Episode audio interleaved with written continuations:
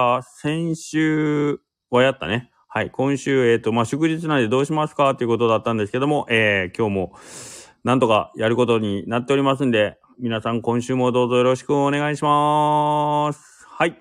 えっ、と、一応まあ、今日も、えー、ノートの方に皆さんが投稿をしてくれてるんで、ま、またそちらをね、えっ、と、参考にしてもらえるようでしたら、見てもらったらいいかなと思います。小垣菜さん、毎回早いっすね。絶対来てくれるじゃないですか。お、山田さんもありがとうございます。なんかこう、嬉しいですね。お、なるさん、こんばんは。お願いします。ちょっと遅れるかも、なんて言ってましたけども、えー、こんばんは。あれ あー、こんばんは、お疲れ様です。どうも、すいません。間に合っていただいてこんばんありがとうございます。奇跡が起きました。奇跡が起きたんですかすごいっすね。いや、もう僕は、てっきり一人で始まると思って震えながらやってたんですけども、よかったです。早めに来てもらっ。ちょってとイヤホン変えます。はい。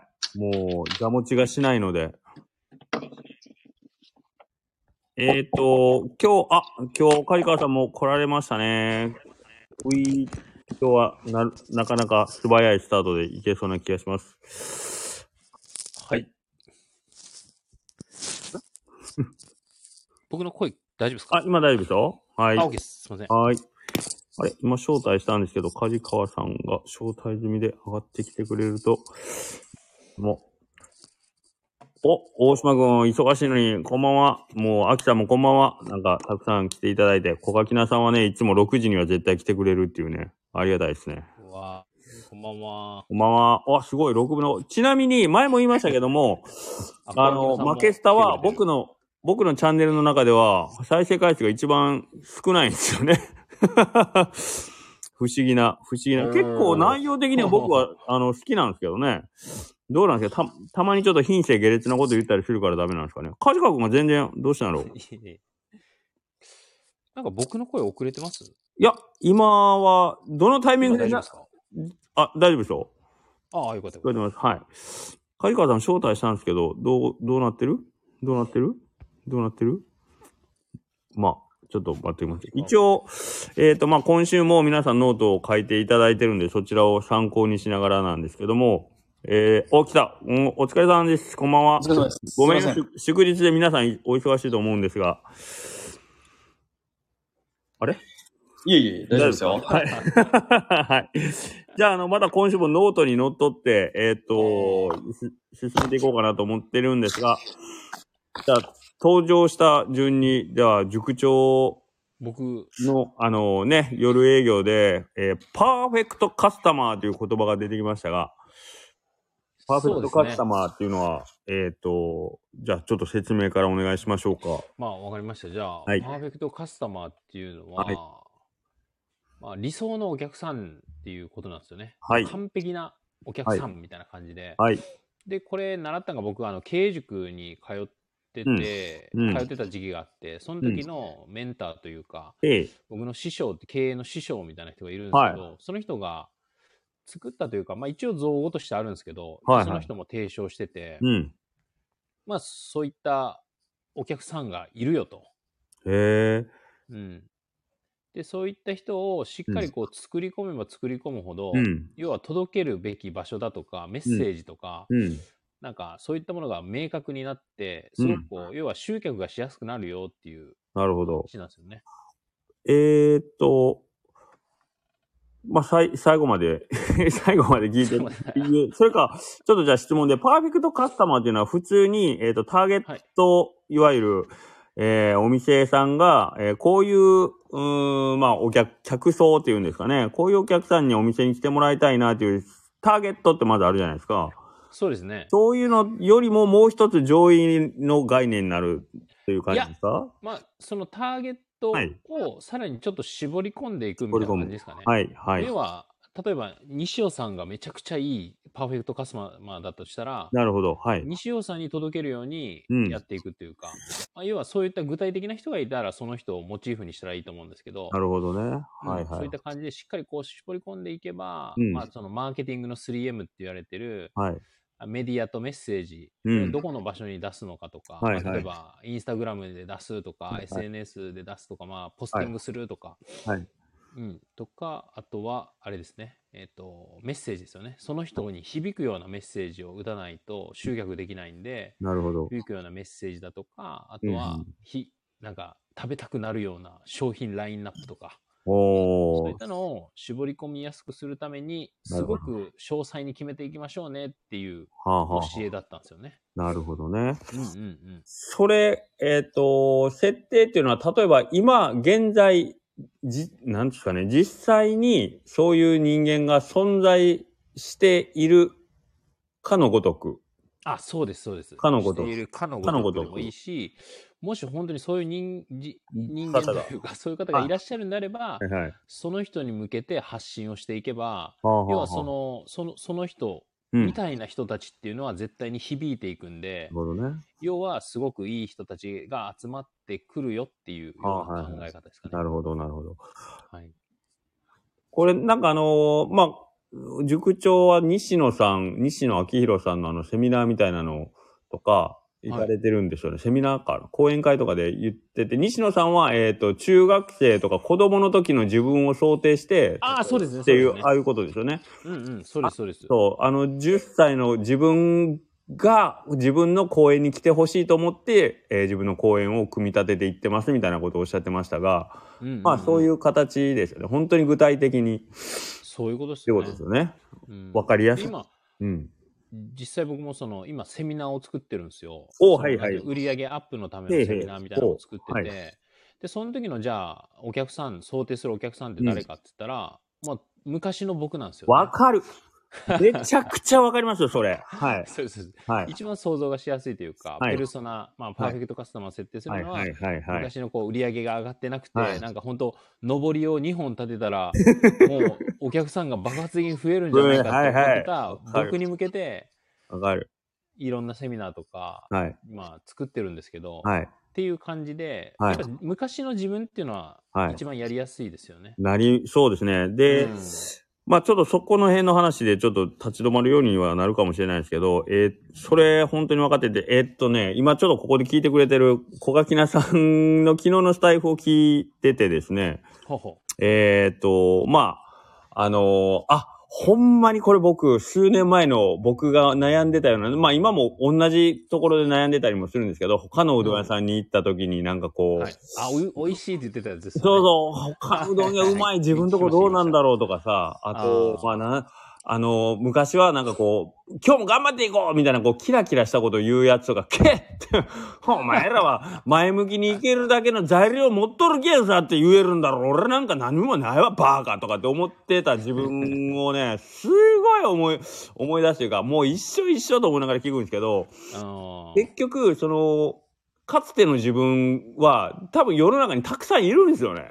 うんうんっ。ていうことなんだろうなというのをなんかこう思う。あの、パーフェクトカスタマーってなんかすごく具体的に具体的に多分あの、絞り込んでいくんだけど、なんかある一定の普遍性を持ってるというか、それがそうですね。ね、大量にいるかどうかわかんないけど、なんかその辺の共通概念で、自分がそこに刺さった分、刺さった分というか、まあその経験値でそれを乗り越えてきてるというか、あるから、余計になんかその過去の自分を設定するっていうのは、手っ取り早いし、あの、自分がちょっと自信を持ってじゃないけど、あうんうの、ん力入れて、なんか取り組めそうな気がするんで、あの、そうですね。うん。最初、一番最初何からやっていいかわからない人は、その設定の仕方、全然ありのような気がしますけどね。うんうん。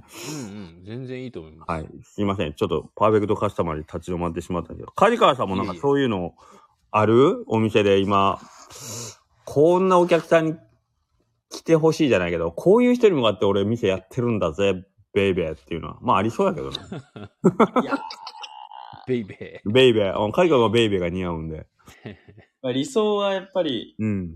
えーまあ、同世代の子には来てほしいそうそうってそういうのー。はおーあるある。へーで、まあ割とそのメッセージというかテーマがね、あの、あって、もうカリカ君のお店というかやってることが。で、イベントとかも割とそこにね、賛同してくれてるそうっす人ね。たちが多いやん。だからまあほんと囲い込みではないけど、他の店とは確実になんかこう狙ってる層違うよねっていうのは。うん。まあそうっすね僕らはね、カリカ君とよく、あの、見てるからわかるけど、多分とどそういうのあるんやろうなっていううん気がしますようんうんうんね。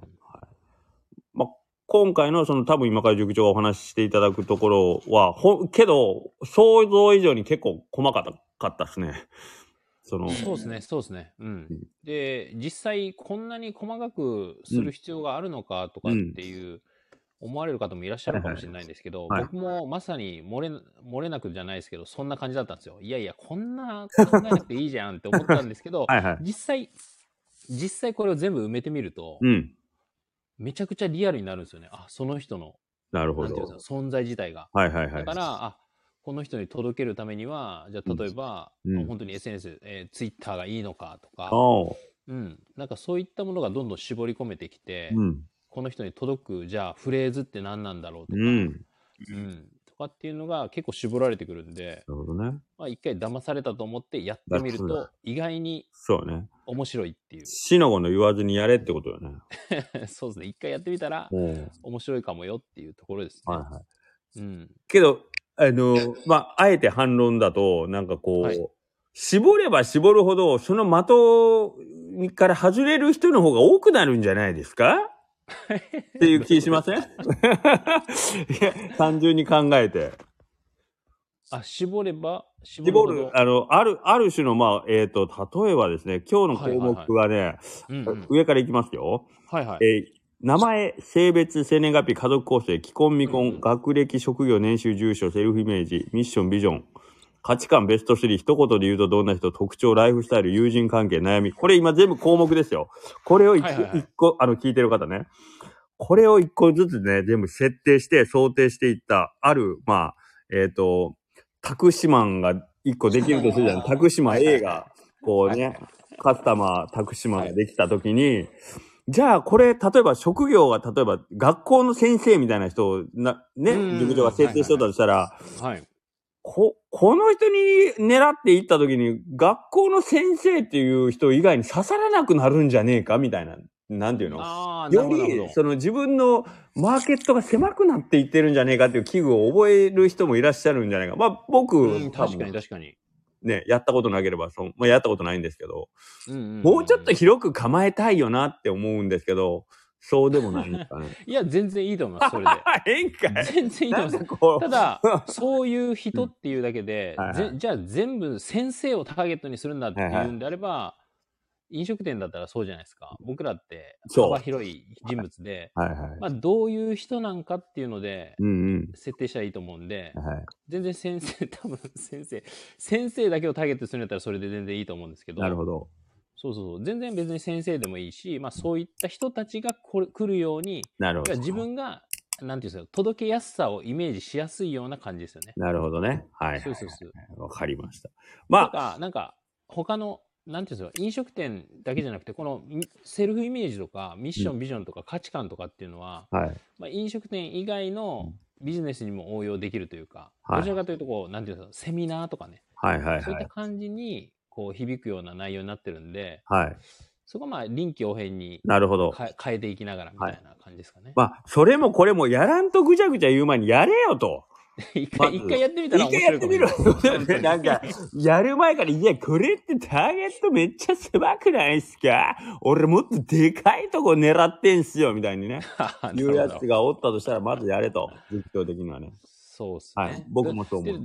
どちらかというと僕らってやっぱサラリーマンとか学生とか、はいそっちをメインターゲットとしていったは方いはが飲食店で多分伸びやすいんですよね、はいはいはいはい。だからまあその辺になってくるのかなとかって思ったりするんですけど、ううんんううんんでも全然学校の先生やったら学校の先生で絞ってうん。うん。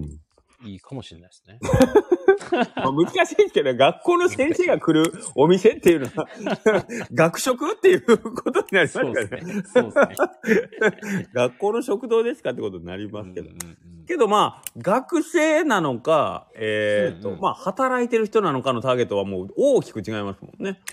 そうですね。ねうんそこはねで僕僕はうん今、本当にそのメインとしてはるいターゲットが一人いるんですよね。はいはいはいは学生のうちから来てくれてて、うん社会人になってもずっと通ってくれてたって子がいて夜営業でい。なるほでそど。の子はもちろん昼の,、うんあ。の祝日とか土日とかに来てくれてるんですけど、うん。まあ、その子をイメージしてやってますね。なるほど。うん、だから2人いるっていうイメージですかね。どちらかというとその学生のその子とうんう、ん社会人になったその子をターゲットとしてあ打ち出していくっていう感じですかね。ーなるほどね。うんうんうんしっかりもうここでた学生の中でも大学生って書いてありますもんね、今回のノートではね。あそうですね、うん。うんある程度お金が出せて、しかも夜も出歩けないといけないっていうことになると、切難大学生ですね もう学校名ま で、名学校名まで絞ってきましたね。なるほど。はい。わかりました。氷園で降りる他の大学生は狙わないと。いや、もちろん狙う狙うんですけど、でもそんな感じの人っていうこと ですね、ね。まあね、パーフェクトカスタマーはね。どちらかというと、人柄とか、はいそっちの方面がメインかもしれないですね。なる所ほど。属属性というよりも、うんこんな人みたいな、はい。優しくてとか,、はいなんか友達もまあちょっといてみたいなでも一人でも行動して とかそうそうそうそういうところですね、ああ、すごいね。はい、これはけどまたあの追加報告というかね、実際に夜営業始ま って、 そうですね。なんか、おいや、知りあの、どっちになってても、やっぱりね、お知りたいじゃないあの、いや、ちょっと想定とは違うかったんですけど、みたいな。うんうんうんもういいし、いいやや、どん、どんばまりですよ、みたいなね。そうですちょねっと行きました、みたいな。はい。とちょっとここれを、聞いてみたいですね。また、あの、後日ですね、追って報告をしていきたいなと。ほん、 まあ、一番いいのは、じゃあ、俺ら3人もパーフェクトカスタマー設定してやろうぜっていうのが、一番、僕と梶川君もね、 一緒にやって、この1年やってみようぜ、みたいなのが、多分一番ちゃんとしてる、 あれなんでしょうけど、あそうので、すね。今回は、はい、 塾長の報告を聞かせてもらって、ぜひぜひ。 はい。え、梶川君設定しますちょっとし、じゃあ、しないといけないですね。すごい。ああ、さすでがもいやいやい、やしたら、したらしたで、うん要はぶ軸ができるんですよね。なるほど。この人たちに届けるためには、じゃあ、ツイッター頑張ろう、X 頑張ろうとか、はいはいはインスタ頑張ろうとか、メニュー構成もその人たちに響くようにとか、うん。若い女性に響くんやったら、ちょっと健康志向に寄ったりとか、ちょっと映えを意識したりとか、うんうん。軸がやっぱしっかりできるから、なあ、そうか。それもやっぱり重要ですよね。決だめるっていうのは。それね、ほんとずーっとみんな言ってて、めちゃくちゃ大事なんやろうなと思うけど、いああ、できんのよね、それが、ね。でも、で も、はい僕思うんですけど、その、讃岐うどんとかうどん屋さんって、うん。老若男女じゃないですか、やっぱり。まあどちらねかというとね。。間口は広いよねそれうはん、あんまりこだわらなくてもいいのかなと思ったりするんですけど、うん。ただでもこだわったら、そこに、あの、違いが生まれて、そうだよ集ね客がそうだやねりやすくなる。そうだね。そコうンスだタねン。トに集客ができて売り上げが確保しやすくなるっていうところにつながってはいくと思うんですよね。なんか、あの、まあ、客層ではないんですけど、えっ、と、うんまあはい、いわゆる、まあ、今日、バッティングの少ない、えっ、と、分野、ジャンルで、えっ、と、まあ、とんがっていこうかな、みたいな戦略の方が多いかなさんうどん屋さん。そうでもないんかなちょっとわからんけど。うんまあ、いわゆる、セルフ一般と、まあ、まず二つに分かれたりとか、うんうんそう、うちがまあちょっと意識しても、やっぱり他のお店より開店時間がちょっとだけ早いみたいなね。あーで、小垣菜さん下でいらっしゃるんであれなんですけど、多分6時、6時台とかにオープンするお店ってもう圧倒的にそこをもう、こうね、武器というか、うんう。ん、とかがあったりするんで、なんかそういう競合が少ないエリア、分野、時間帯とか、なんかそういう感じで、ターゲットっていうのかわかんないけど、なんかその辺は意識するんですけど、じゃあ客層っていうのはあんまり本当に絞りきれんくてね、もうこの17、8年、なんか、うん。もうビジネスの基本みたいなところで言われるじゃないですか。ターゲット絞らんことで何もできんだろうみたいに言われるんです。で、もう言うじゃないですか。人、まず、そうですね。そねうですね。なんなんビジネス系の本のもう、言いがちですよね。言いが、言いがちというか多言い分が、ちやらんといかんのですけど、もう、最初の1ページ目にはもうターゲットみたいに書かれてうるんで、ん。なんかできてない自分をこう、常になんかこう、ね、思いながら。けどまあなんかこう、うちでとんがってる部分はどこ、まあ、いわゆる強みの部分とかいうところをなんかこうんう、評価していくような形で補ってるような気は、自分を振り返るとね、うんしますね。一回これターゲット選定してみたいかな、した方がいいかな。かでも難しいですよね。うん難しいですよ。本当に。うどん屋のターゲットを絞り込むって、うん、ってういうんこと。難しいし、うん僕も最初言われた時も、なんで、え、誰にしたらいいんだみたいな。サラリーマンにしようと思うけど、サラリーマン来ないしな とか。で、結局、うん僕が最初に設定したのは、まあ、はい平日の昼、はい平日の夜、はい。土日の昼、うん土日の夜で、それぞれ設定したんですよ。ああ、なるほど。あ平日の昼はもちろんサラリーマン狙ってそうて、ね平日の夜は学生とか、うんああでそ土うですね日のはいはい。土土日の夜はうフんァミリー層を狙って、うん土日の昼はまあそのカップルどっちかというとカップル層とかっていうのを設定しながらうこんう、うん動いていったんですけど,、なるほどでもまあいっぱいみんな来るなっていう感じでし たね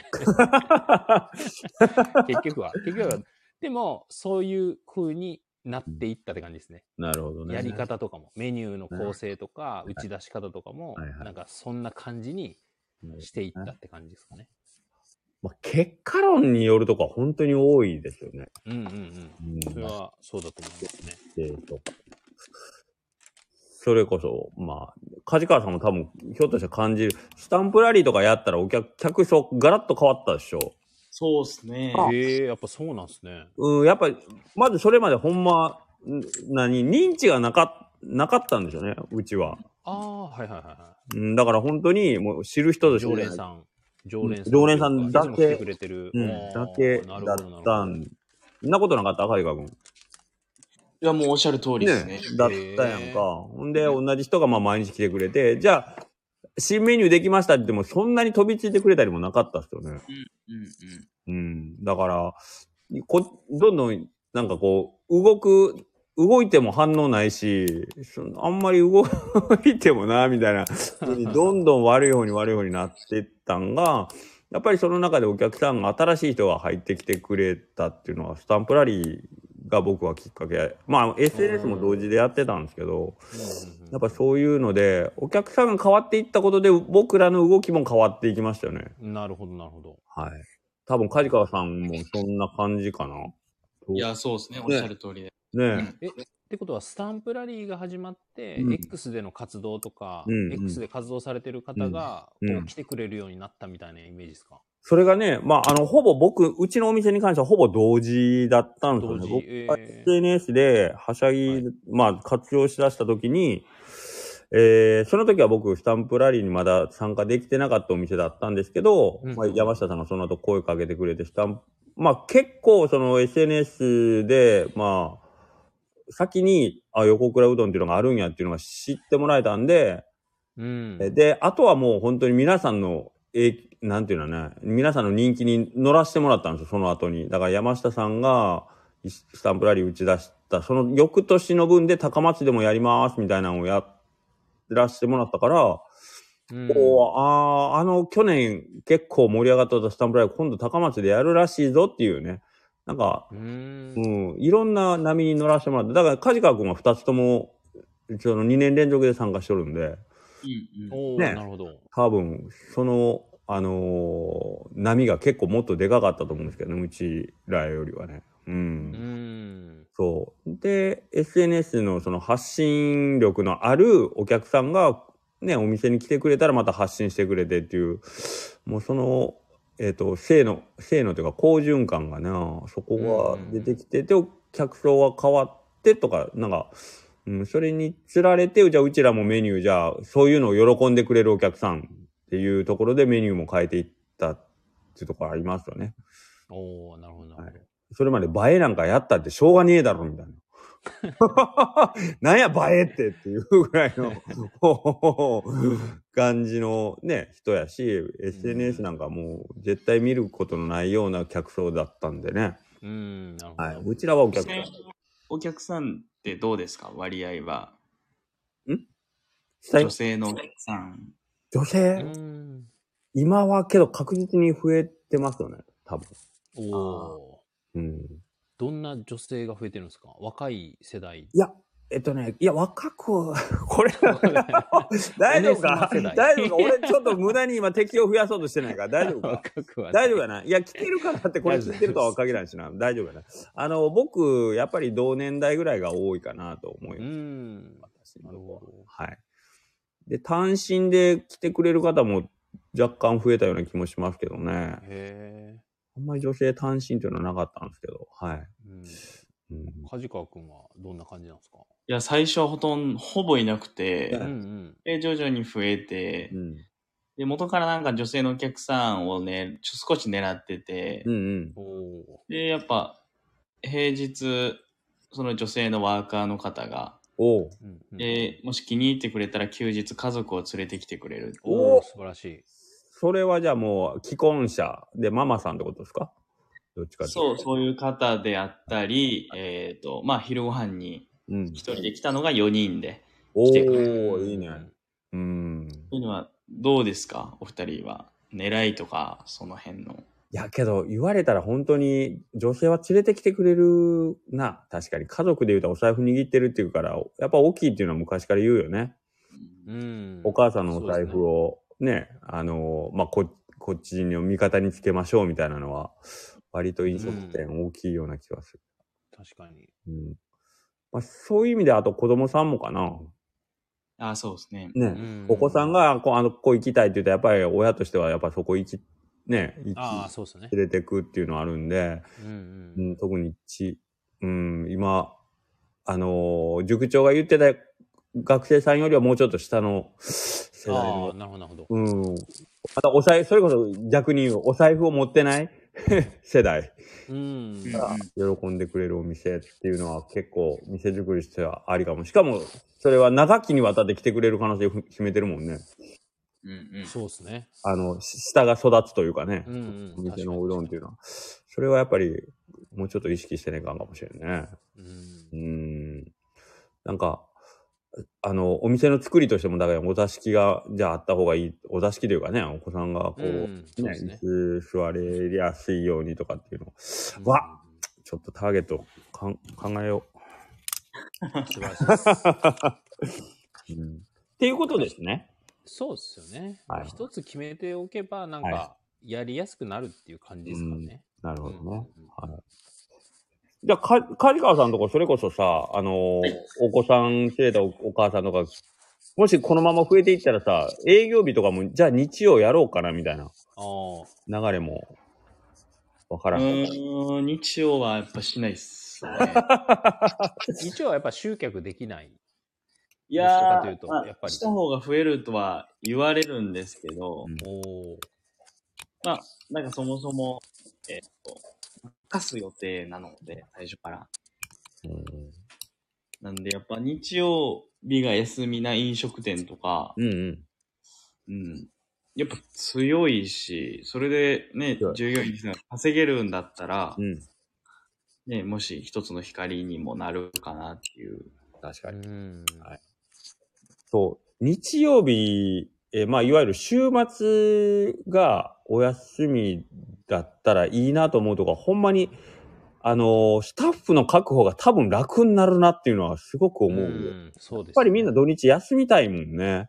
うんという感じ。まあ学生さんは逆に土土日働きたいと思うかもしれんけど。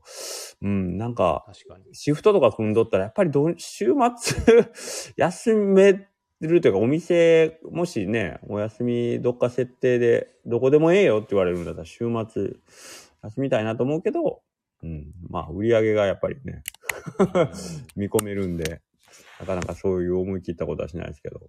やっぱ秀樹兄さんのところも、あれですか、土日の方が売り上げがやっぱ平日よりはそう多ですくね。なりますはよい。ね。はい。うんだから、うちのお店の隣に、えっ、と、まあ、従業員が1500人ぐらいの、なんか工場でもできれば、平日だけの、そうですね。ね、営業して、はい。そうですね。超でかいアマゾンの倉庫とかができてね、うん、そういう、そういうのいつも夢見てるんですけどね、誘致し、企業誘致で Google とか来んかなみたいな、うちの隣に。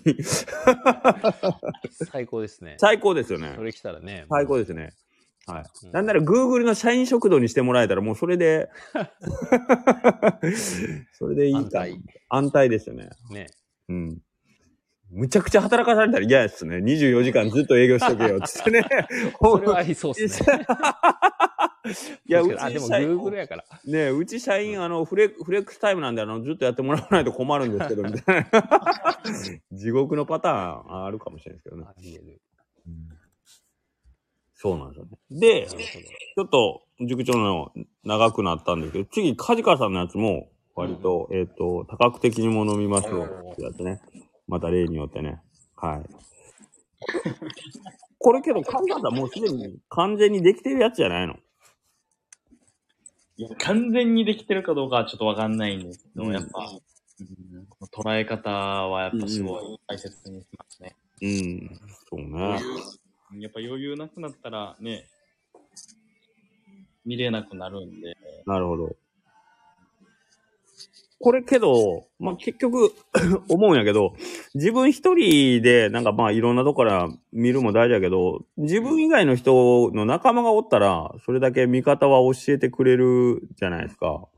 うんうん、自分と違った見方みたいなのを多分、あの、持った人が自分の周りに追ってくれたら、確かにそうでねすね。、そういうのもできるし、あと、うん。これを逆から見ると、えっと、自分以外の人もいろんなところからだからものを見てるっていうことをこっちが分かっとくと余計なストレスを感じずに、えっと、うんコミュニケーションが取れますよっていうところにも発展していくと思うんで、うんこ、れはまあ、あの、なんかいろんなことのやっぱりまあ、カジカ君のお話、大体そうなんやけど、本当にいろんなことのベースというか、えーっと、物事の基本概念としてこういうのをきちんとなんか、あの、なんなんかね、腹の底に落としとくと、割と、対人の方にも役に立つんだろうなといつも思うんですけどね。うん。はい。多面的にものを見るって、だから、一個の見方じゃない、世の中には、同じこものを見ても、それはもうどのようにも解釈できますから、で、じうんうんね、自そう分ですねね、自分がそう思うと同様に、他の人もそう思ってますよっていう。うん、で、 まあ、いわゆる多様性ですよね。うんうん、ね、はい。そこをきちんと認識して、そういう人たちと一緒に何かを生み出したりしていいった方がいいよねっていうことかな。にも使えるよなと思って。うん。確かに。に。うん。どうなんですかね。えっ、と、今すごい多様性って言われてるじゃないはでいすか。はい。はい。で皆さんが20代の頃とか、うん。まあ、多様性っていう言葉が今のように言われてなかったとしたら、うん。逆に何だろう。力を持った人のうん。視点がうん。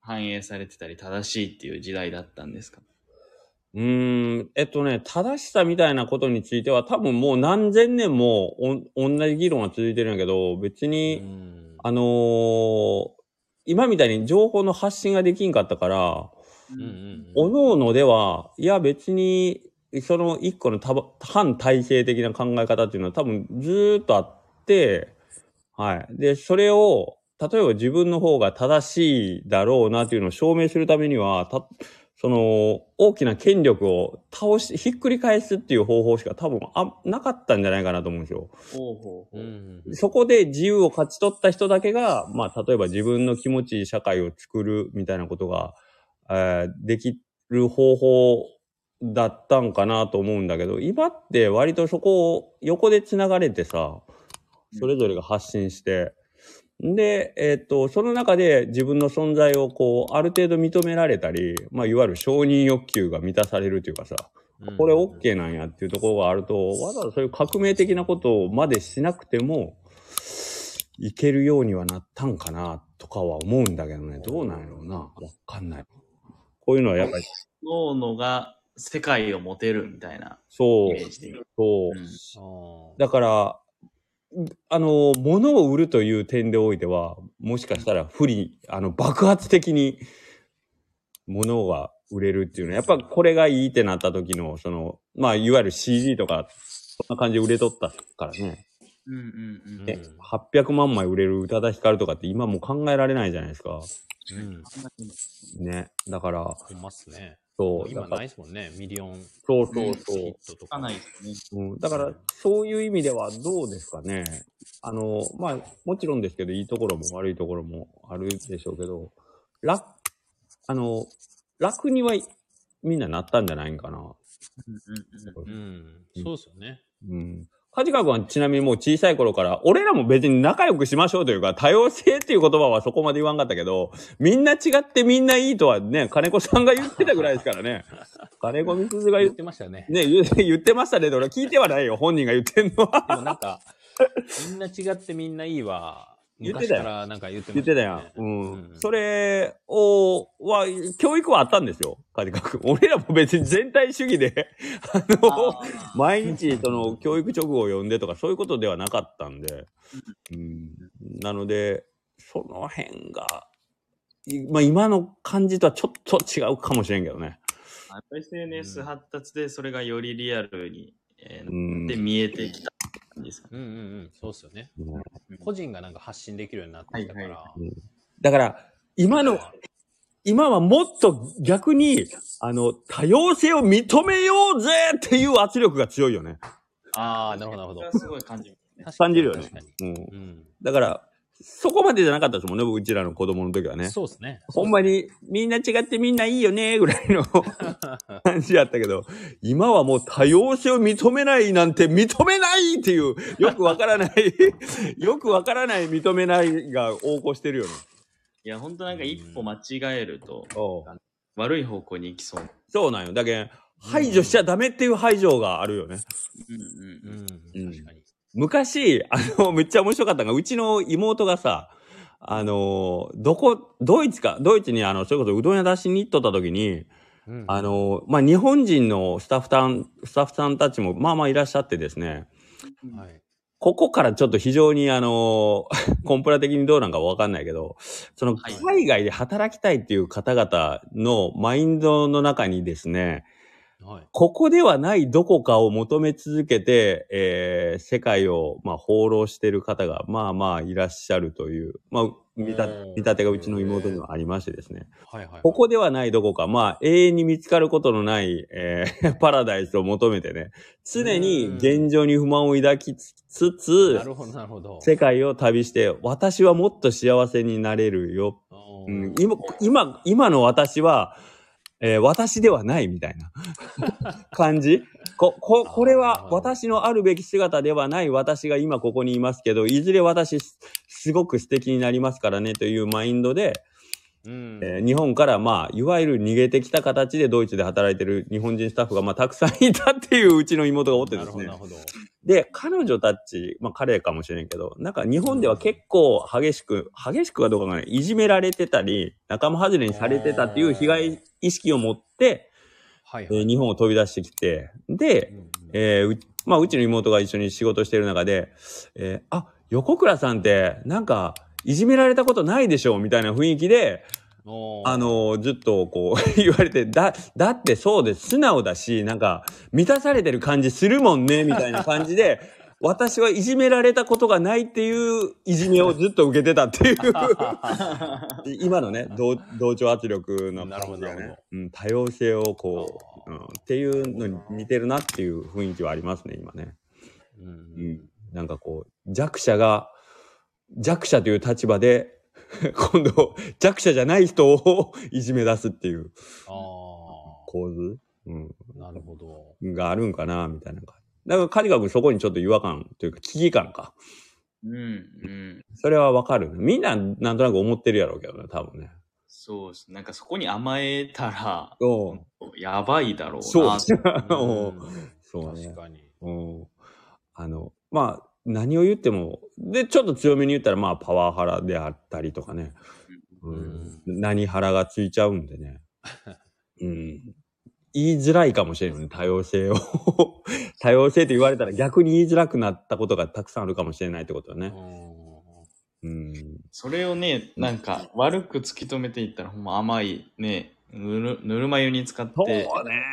なるん。そうね。それは感じるよ。特に、えー、まあ、例えば子育てというか、まあ、まあ、あの、スタッフの教育とかでももちろん一緒なんですけど、どこまで求めてこっちの、あの、理想を押し付けるではないけど、やっぱお店として向かっていきたい方向があるんだけど、それとうん、スタッフ個人の意思との、もし齟齬があった場合、ギャップがあった場合は、うんねえ、どこまでこっちの思った通り、指導という名の、なんていうかなう、ん。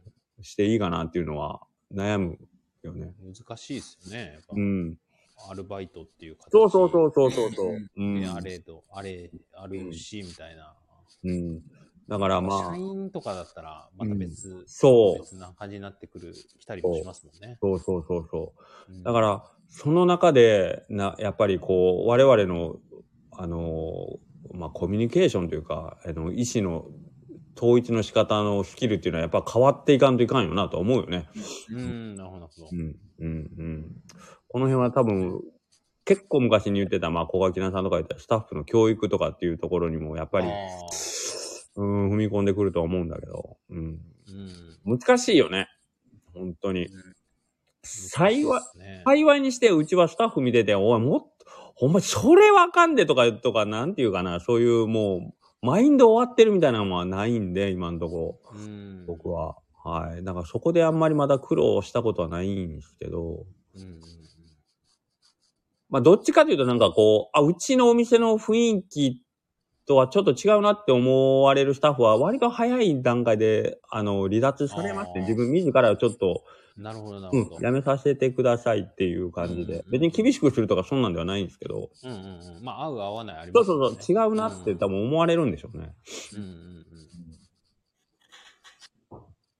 え、カジカ君はそれ、けど、ま、前は割と結構厳しく行く時ありますみたいに言ってたじゃないですか。そうですね。ああ、確かになんか前、梶川君言ってた。だから若いのにすごいなと思うけど。うん。ああ、やばいっすね、ちょっと。やばい。 どっち 何ど、何何 25。なんか沸点までが最速ってずっと言われてたんで。意外やな。俺そのイメージ全然ないんやけどな。あなんかその占いできる子とかにも、おうその、ちょっと君は特殊な数字やで、みたいな。えー、 変わ怖りい。者の中の一番変わり者やって言われて、ああ、ほん と。えー、沸点までが最速で、みんなに笑われましたね。いやー、そのイメージ全然ないけどな。そうなんうん、確かに。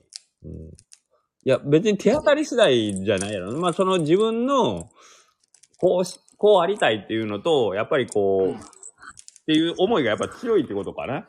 そうですね。なんかもっとしないと、はいうんはい。はしないとダメっていう危機感が強くて、やっはいぱあはあ人を、えー作りすぎてしまってるっていうう。うーん。ん。そうね。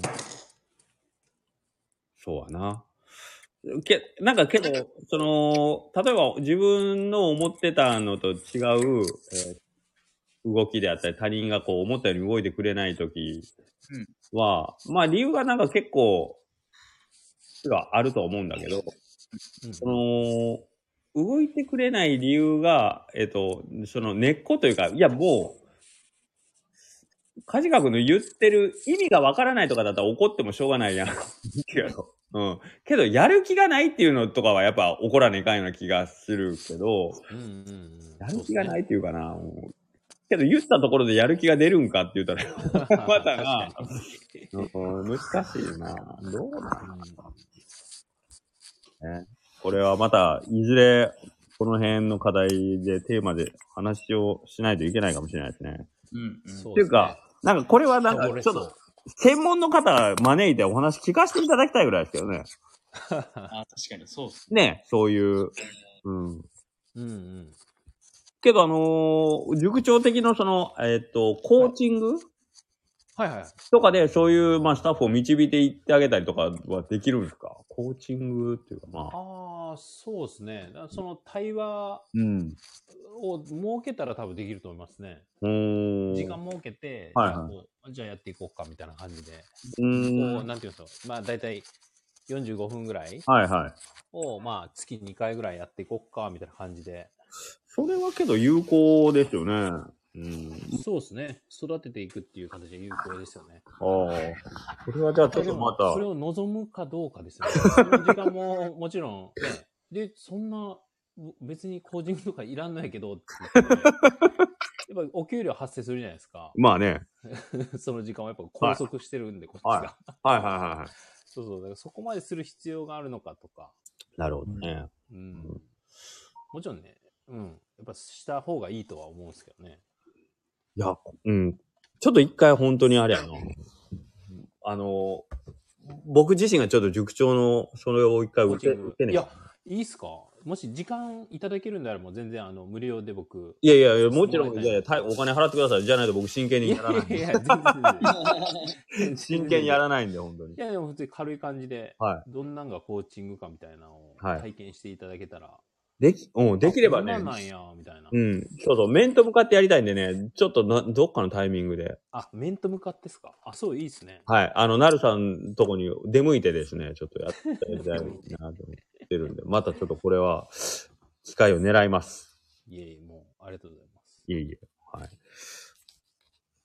そうね、多面的多様性。うん多面的多様性うんね、この辺ねや。っぱ味方平っさんて、の記事で、はい。いどうぞどうぞ。や、どうぞ、すいません。なんか、その見方とかって、うん。結局過去の経験から作られた見方じゃないですか、僕らって。はい、はい、はい。うん、だから、やっぱそこの見方をうん、変える必要はないけど、うん。俯瞰的に客観的に見れる力を養った方がいいよねっていう感じですよね。うん。しかもその瞬間ごとに、はい。なんていうんですかね、こう、突発的なことって絶対こう、過去の経験から出て、うんこううん例えば梶川君が沸点が高くなるっていうのも、多分過去のある出来事の経験から、す自分のルールに反したことがパンと起きた瞬間に、怒りが沸点に達すると思うんですよ。うん。そうそう。だからそこの、なんていうんですかね。そこをいかにこう、俯瞰的に、その瞬時に見れるかみたいな。うん。トレーニングが必要かもしれないですよね。ね。うん。まあ、こんあ当たり前ですけど、まあ、塾長のよく言う、視座が上がるっていうことがあるんですけど、そうっすね、これって本当にもう、経験と、まあ、立場と、どんどん変わっていくじゃないですか。そうですこのね。方は本当に。うんなので、やっぱり僕らレベルの人、 僕らレベル、 おいおい、俺は何様や。えっ、と、僕らレベルが、まあ、えっ、と、まあ、お店だったら店長の見てる視点で叱っても、やっぱり届かんしね、叱うん叱るとそういうですかよね。ね。うん。だから全然まずみまわずかはんないかもしれないですねちょっとまずは一旦こっちが相手の、えっ、と、目線の高さには一回降りていかないとね。うんうんでそこのそうっすよね目線の高さで通じる言葉で言言わないとな、はあ、店長何言ってるか意味わかんないですけどって、 なるよね、絶あ対り。ますよね。うん。分かったふりするけど多分分かってないやろうし、っていうう、ん。うところもあるやろうしね。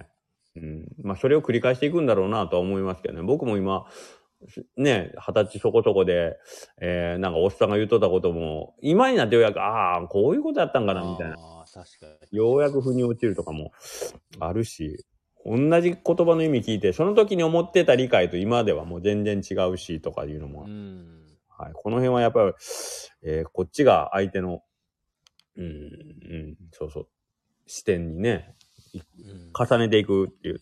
そう、多面的にものを見てるからこそ、そこの、どこの、ね、レンズにきっちりこっちがこう、合わせていく作業はいるんだなうんうっんて思いますね。はい。うん、そのすり合わせというか。はい。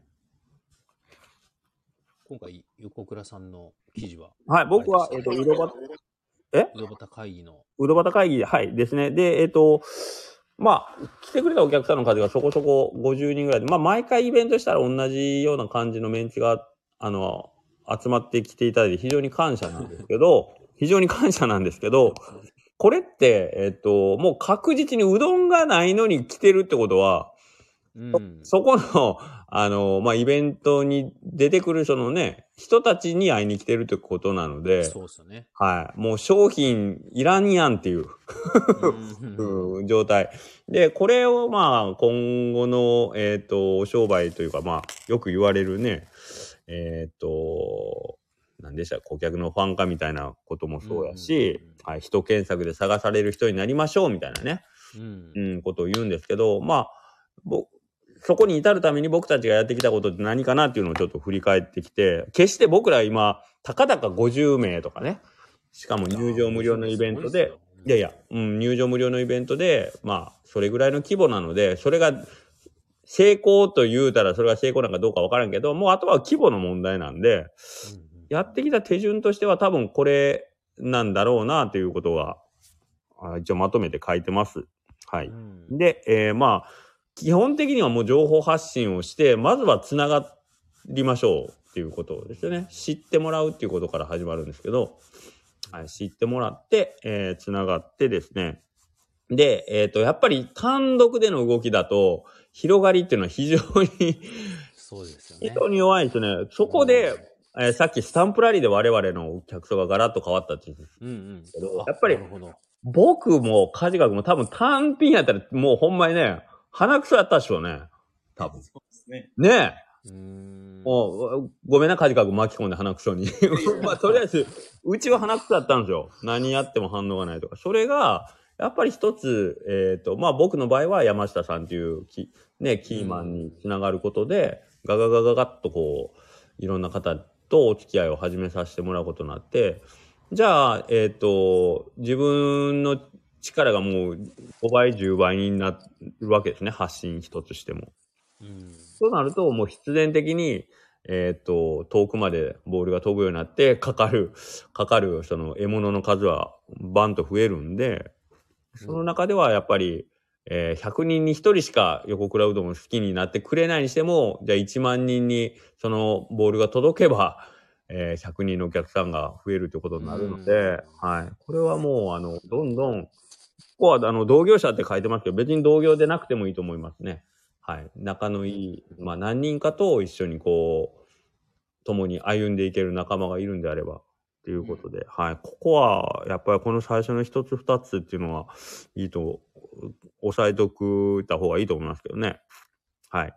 で、えー、実際に SNS で交流し始めた後は、やっぱり、リアルでもし、なんか、我々飲食店でリアルの、 あの、今、お金のやり取りが必要になるんで、やっぱあとは行動力ですよね。まあ我々のイベント自体での、えっ、と、まあ収、あの、なんていうの、お金を生み出す売り上げみたいなとこは、まああんまりやったことないんですけど、うん。けどまあ、実際にお店の方に来てもらって、普通の、えー営業時に飲食店として利用してもらうっていう意味でも、やっぱりイベントで存在を知ってもらって、で、普段の、はい、営業で、えーしっかりお金をこう気持ちよく払ってくれるようなお客さんになってもらえるとまあ一番いいかなとは思ってるんでそういうでそれは頭でいくら考えてああした方がいいかなこうした方がいいかなさっき言ってたターゲットめちゃくちゃきちんと選定したけどきけねそこまではやったけど結局お店に反映してないとかねうんうんうん。結局夜営業しませんでしたではもう、ま、ねあるじゃないですかいけどありがちだでしょまあそうですよね。めちゃくちゃある、もう僕の周りにもたくさんいますよ。あの、新規で新しくお店やりたいんですけど、脱サラしてやりたいんですけどって言って、何年計画立ってん、立ててんのみたいな。 ほんあまりにま。すよね。ね、うん、いや、まだ修行が終わってないんで、みたいな。もう一生修行するんか、みたいな。うん、もう動きましょうよっていう。はい。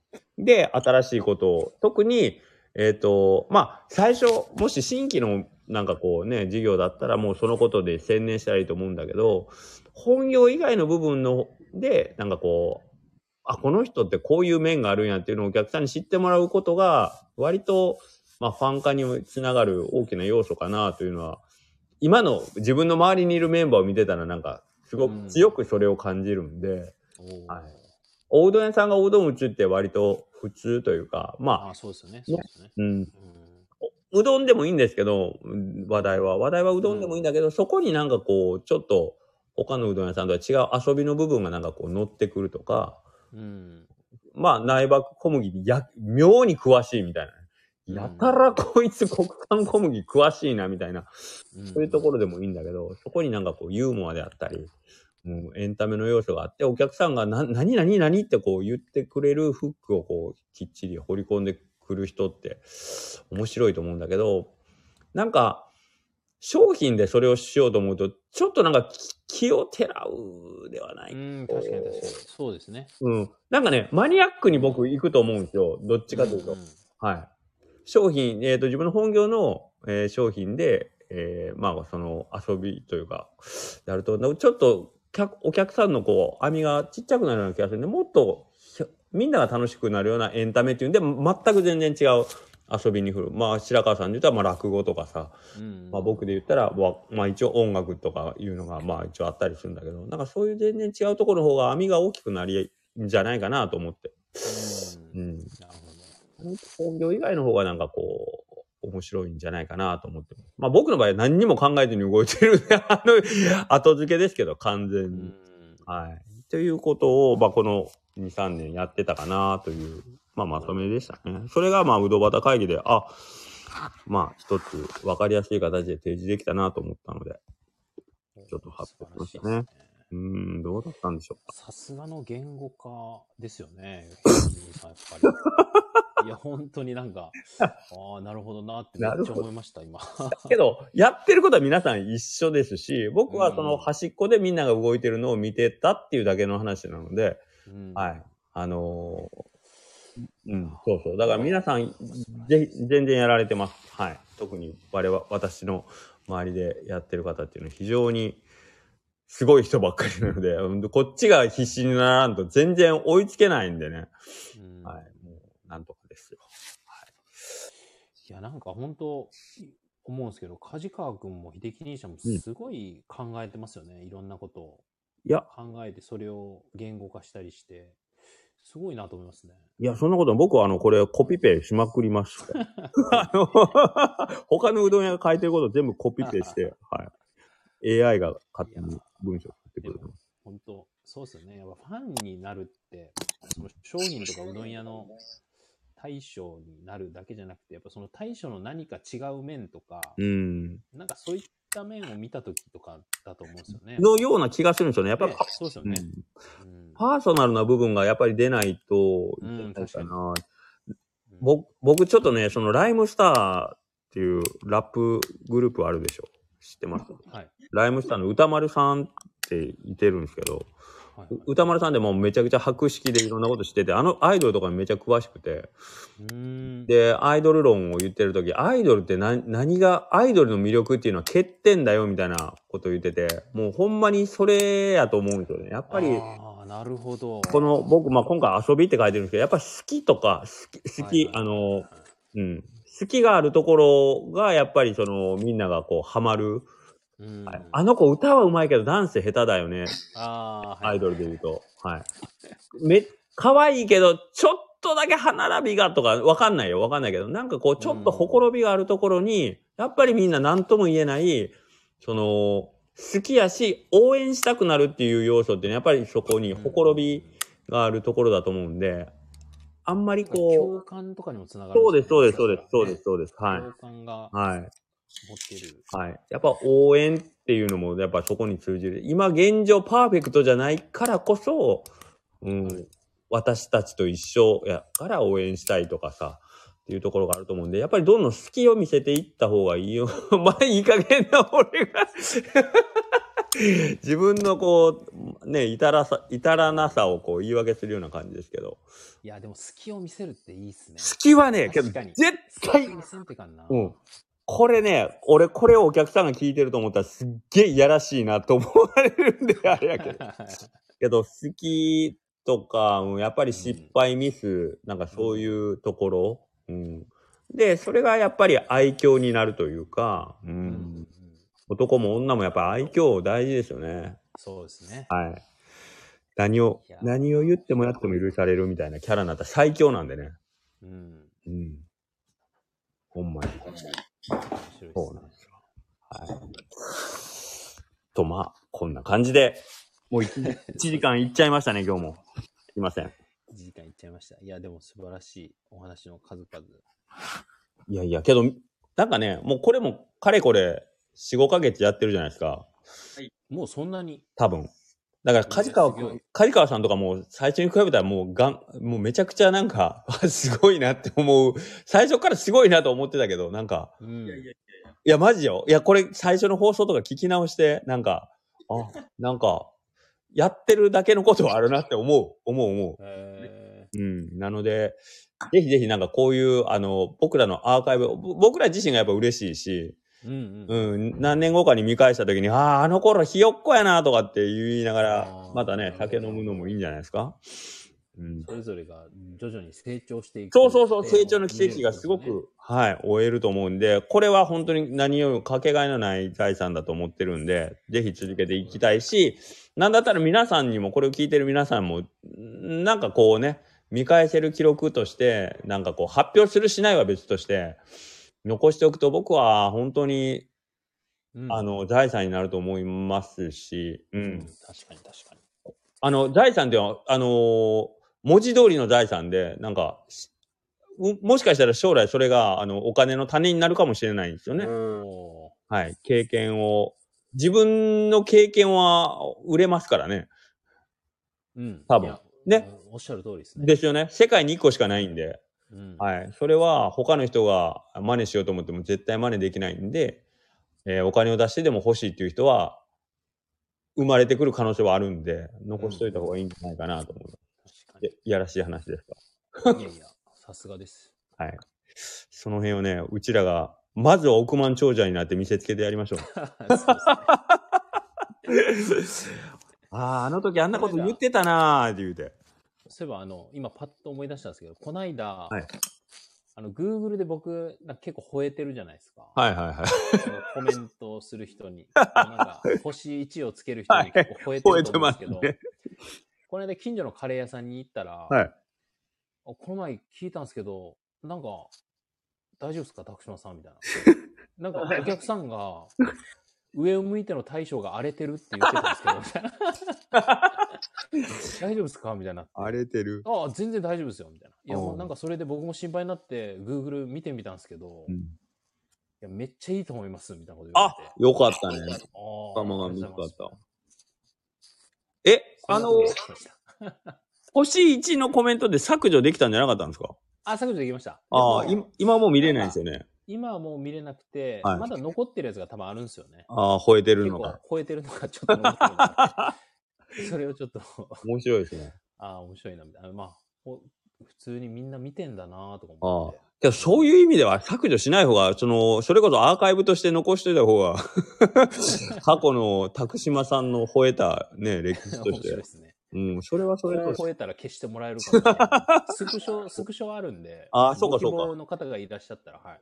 あ、じゃあ、あれにしたらいいじゃないですか。星一つの画面を、えーっと、NFT 化 して、ね、ほんで消したらいいじゃないですか。どんどん、どんどんどんどん消していっ なて、るほどこの星一つ、この時の吠えてるなるさんの、この画像を NFT にしますって言ってね。はいは い。もう見れませんからね。あ、それいいんじゃない売れるんじゃないですか。いや、面白いですね。はい。僕買いました、10円で。 あ、10円で、ありがとうございます。安いなぁでも、10円っていう価値がつくだけでも素晴らしいですよね。いやいや、本当に なんか、面白い。いや、それコレクションしたら面白いなと思って。10円ってちなみにな何いいさですか 今、何イーサなんですかね。今40万ぐらいですもんね。いい加減にしろって言われるやろな。お前ふざけんなよって。はい。いや、いいんじゃないですか。それ面白いじゃないですか。こういうバカなことをして、お金にほんまになったらすごいよ。面白いですね、それでも。いやけどわかんないですよ。将来ほんまになんか、あの、ミシュラン、そうですねミシュラン、毎年ミシュランで7つ星とか取るようになった時いにやは。いいや、確かいや、昔はこんなグーグルで一つ星食らって吠えてたんだよ、この人、みたいな。に。面白いですね。もうその時の NFT ガンガン60イーサーとかなってますよ。いやー、面白いですね。そう面白いよね、それ。はい。簡単に。してますがはい、すいません。ちなみに、えーっと、最後まで聞いてくれた人は何人いるのか、ちょっと。結構多いですかあ、今日9人も聞いてくれてますおね。すごい。はい。すごいですね。あ、小書きな、い結構いろいろ書き込みしてくれてましたね。うんうん。小書きの親父さん、うどん界の地獄の砂付近頑張れありがとうございます。あーありがとうございます。あ、りょうさんも聞いてくれてて。真鍋さんもありがとうございます。大島さんもめちゃくちゃ手振ってるな、大島君。振りすぎや ろ。手ちぎれるで。やめとき。昨日スペース聞く聞 き直されましたあ、昨日ね、聞いたよ、大島君、ね。あーあ大島の、がみよこさんと、はい。あのダルさんが思わず涙したっていうね、はい。みよこさんのあ。れめっちゃ受けましたね。その美穂子さんのあの、尾藤さんの歌も面白かったんですけど、はい。大島さんだったら、しまっていこうみたそうやいね。なくだりありましたよねありま したね。あれめちゃくちゃ面白くて、朝、面白いやろ言。われましたね。はい。というか、尾藤君、グー、バリバリ回してたからすごいようね。ーん、すごい。なんかあれだけうどばた会議で、なんかもう僕はお地蔵さんですとか言って、昨日話すのめっちゃ回しとんなと思って。これ。すごいな。水尾さん面白いですね。はい。すいません。いえいえ。じゃあ、言い残したこととかありますか、そうですね。大丈夫です。丈夫です。大丈夫ですかはい。ではまた来週よろしくお願いします。ありがとうございます。今日はたくさん皆さんね。はい。お疲れ様でした。はい。失礼します。はい。はーい。